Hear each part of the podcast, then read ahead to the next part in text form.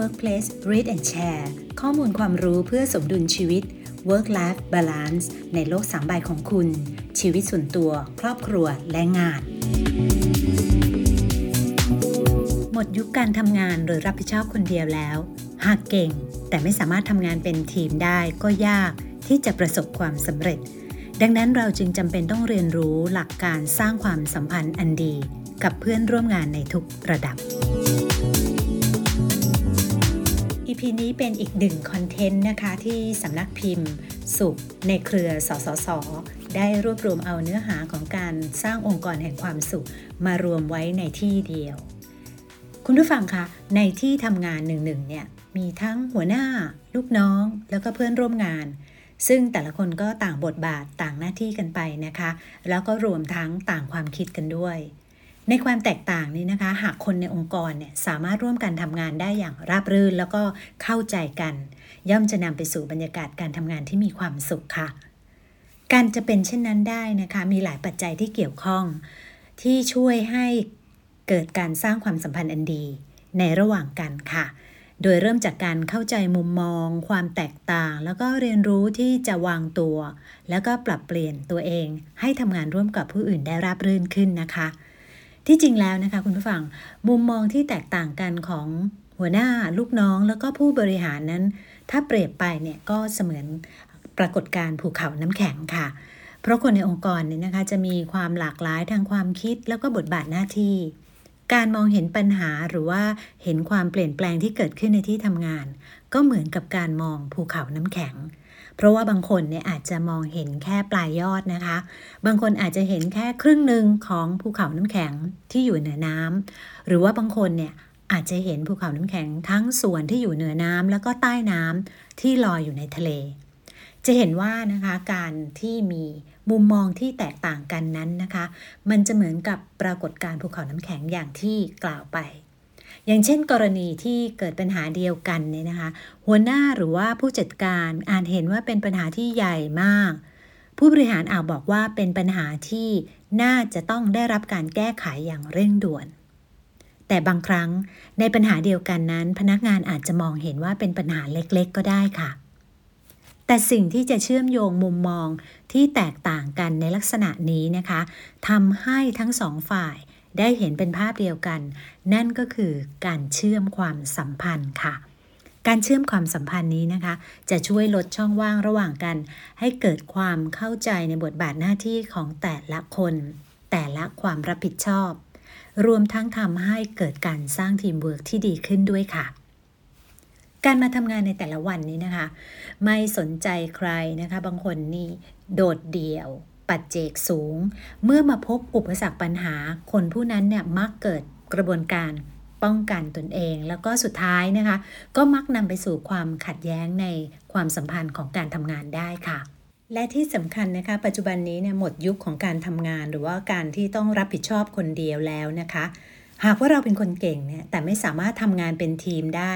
ก็ยากที่จะประสบความสำเร็จค่ะ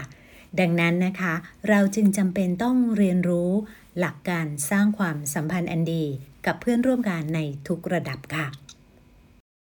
ไล่เรียงสิ่งที่จะช่วยสร้างความสัมพันธ์ที่ดีในที่ทำงานกันนะคะ ที่ทั้งหัวหน้าลูกน้องหรือว่าเพื่อนร่วมงานเนี่ยควรจะมีเมื่อต้องทำงานร่วมกับคนอื่นค่ะ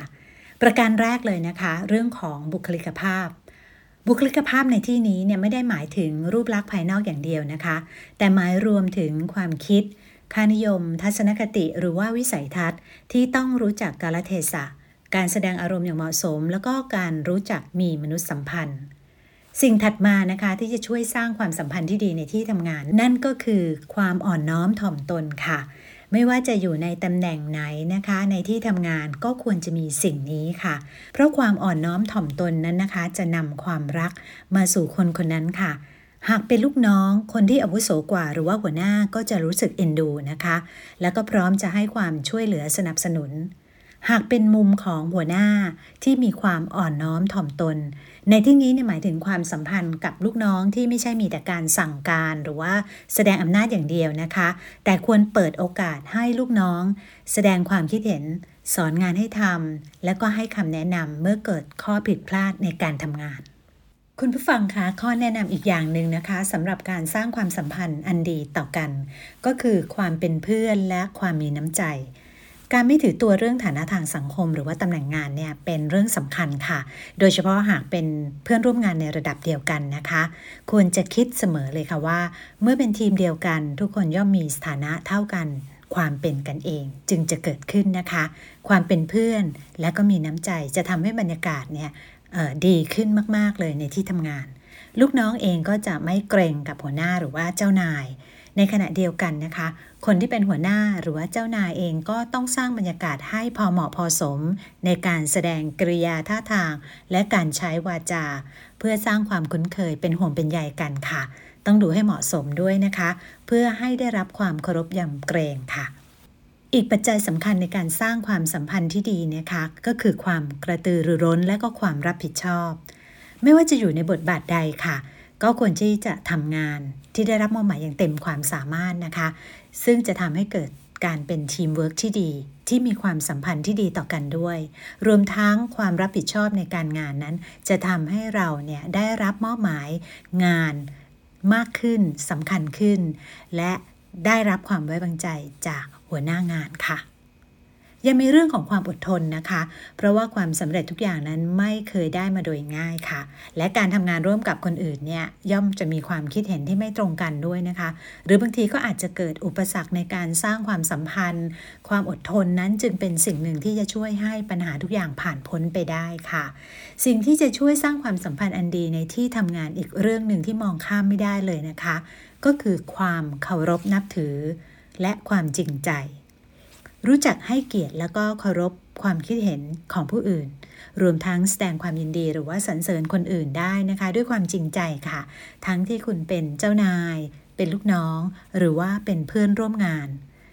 สิ่งนี้นะคะยังหมายถึงการจริงใจให้การที่จะช่วยเหลือการทำงานด้วย โดยที่ไม่จำเป็นที่จะต้องรอให้คนอื่นเนี่ยมาร้องขอให้เราช่วย เราสามารถที่จะอาสาช่วยเหลือในการทำงานนั้น หรือว่าจัดการกับปัญหาต่างๆนั้น ด้วยกันด้วยความจริงใจที่เราแสดงออกมา สิ่งนี้นะคะที่จะสร้างความประทับใจ แล้วก็สร้างทัศนคติดี ๆ ให้เกิดขึ้นในใจของทั้งสองฝ่าย ทั้งผู้ให้และผู้รับ และท้ายที่สุดนะคะ การรักษาสัจจะยึดมั่นในคำสัญญาที่เรารับปากเอาไว้กับเพื่อนร่วมงาน หรือว่าลูกน้องหรือว่าหัวหน้า ซึ่งหากทำได้แล้วนะคะ ก็คงทำให้เราเนี่ยเป็นที่ชื่นชมอย่างไม่ต้องสงสัยค่ะ และนั่นก็จะนำไปสู่ความสัมพันธ์ที่ดีในที่ทำงานนั่นเองค่ะ ทีนี้เราลองมาดูนะคะว่า มีสิ่งเฉพาะอะไรที่คนที่เป็นหัวหน้าหรือผู้บริหารควรต้องมีในตัวเอง สิ่งแรกเลยนะคะก็คือความเห็นอกเห็นใจค่ะ นอกจากจะเก่งงานด้านบริหารหรือว่ามีวิสัยทัศน์แล้วนี่นะคะ คนที่เป็นหัวหน้าหรือผู้บริหารเนี่ยจำเป็นต้องมีความเห็นอกเห็นใจค่ะ ที่สามารถเข้าใจอย่างรู้ถึงความรู้สึก แล้วก็รู้ว่าคนอื่นเขาคิดยังไงกัน รวมทั้งใส่ใจต่อความเป็นอยู่ที่ดีของลูกน้องด้วยนะคะ หลักการง่าย ๆของเรื่องนี้ก็คือ คิดว่าหากเราเป็นเขา เราจะทำยังไง ควรคิดแบบเอาใจเขามาใส่ใจเราค่ะ แต่ต้องอยู่บนพื้นฐานที่ว่า เราต้องเข้าใจตัวเอง ไม่ใช่เอาใจคนอื่นจนเสียความเป็นตัวของตัวเองนะคะ คนเป็นหัวหน้าหรือว่าผู้บริหารก็ควรมีทักษะในเรื่องของการสร้างขวัญกำลังใจด้วยค่ะ ซึ่งถือเป็นอีกสิ่งหนึ่งนะคะที่เป็นพื้นฐานที่สำคัญที่แสดงให้เห็นว่า หัวหน้าหรือผู้บริหารคนนั้นมีน้ำใจและก็ความเมตตาต่อลูกน้อง รวมทั้งต้องให้อิสระในการที่ให้ลูกน้องนั้นแสดงออกทางความคิดค่ะ การเปิดโอกาสให้ลูกน้องมีอิสระเนี่ยจะทำให้องค์กรได้รับประโยชน์มากมายนะคะ จะได้ความคิดที่หลากหลายที่สร้างสรรค์ ได้ทีมเวิร์กที่ดี บางครั้งนี่นะคะการปล่อยให้ลูกน้องเนี่ยได้ตัดสินใจเองในบางเรื่อง แล้วผู้บริหารหรือว่าหัวหน้านั้นคอยดูอยู่ห่างๆเนี่ย นับเป็นการสร้างแรงจูงใจให้อีกฝ่ายหนึ่งเนี่ยกระตือรือร้น แล้วก็ภาคภูมิใจในงานที่ทำอยู่ด้วยค่ะคุณผู้ฟังคะคำพูดสำคัญคำหนึ่งนะคะ ที่คนเป็นหัวหน้าหรือผู้บริหารเนี่ยควรต้องใช้บ่อยๆ เพื่อสร้างบรรยากาศที่ดีในที่ทำงาน นั่นก็คือการกล่าวคำว่าขอบคุณคำสำคัญคำนี้นะคะ จะเป็นเหมือนอาวุธลับที่ดูเหมือนเล็ก ๆนะคะ แต่เชื่อได้เลยค่ะว่า เราจะได้ผลลัพธ์ที่ยิ่งใหญ่ในการพูดสิ่งนี้นะคะ เพราะมันจะช่วยผลักดันให้ลูกน้องนั้น รู้สึกภาคภูมิใจแล้วก็อยากสร้างผลงานดีๆ ออกมาอย่างต่อเนื่อง และในบางสถานการณ์นะคะ ถ้อยคำคำเดียวนี้นะคะอ่านมีค่ามากกว่าค่าตอบแทนที่เป็นเงินเสียอีกค่ะอีกเรื่องนะคะที่คนที่เป็นหัวหน้าหรือว่าผู้บริหารควรมี ก็คือการให้ข้อมูลย้อนกลับ หมายถึงอะไรคะ นั่นหมายถึง หัวหน้าเองเนี่ยต้องฟีดแบ็กผลงานของลูกน้องค่ะ เพราะใครๆเนี่ยนะคะก็อยากจะรู้ว่าตัวเองนั้น ได้ทำสิ่งที่ดีหรือไม่ดียังไง ถูกต้องหรือเปล่า การพูดคุยอย่างชัดเจนเนี่ยเป็นวิธีหนึ่งที่จะช่วยทลายกำแพงระหว่างหัวหน้าและลูกน้องได้นะคะ การ feedback ข้อมูล feedback ผลงานให้ comment กับเรื่องที่เขาทำจะเป็นสิ่งที่เติมเต็มพลังบวกให้กับเขาค่ะ เพิ่มเติมในเรื่องของการสื่อสารกันอีกสักนิดนะคะ การสื่อสารที่ชัดเจนระหว่างลูกน้อง หัวหน้าหรือผู้บริหาร จะช่วยลดข้อขัดแย้งลงค่ะ ดังนั้นนะคะ ความสามารถในการสื่อสารด้วยวาจาเนี่ยจะเป็นลักษณะพฤติกรรมอย่างหนึ่งที่จำเป็นมาก ๆสำหรับคนที่เป็นหัวหน้าหรือว่าผู้บริหารนะคะ เพราะว่าข้อมูลที่กำลังสื่อออกไปนั้นเนี่ยต้องชัดเจน ต้องถูกต้อง และเป็นปัจจุบันอยู่เสมอค่ะ ข้อมูลเหล่านี้นะคะ จะเป็นประโยชน์อย่างมากต่อการทำงานร่วมกันอย่างมีความสุข คนเป็นหัวหน้าหรือว่าผู้บริหารที่ดีนั้นนะคะ ยังต้องรู้จักผลักดันให้ลูกน้องได้เติบโต เปิดโอกาสให้พวกเขาได้พิสูจน์ฝีมือ แล้วก็หาทางให้เขาเนี่ยเจริญก้าวหน้า ในที่ทำงาน ในหน้าที่การงาน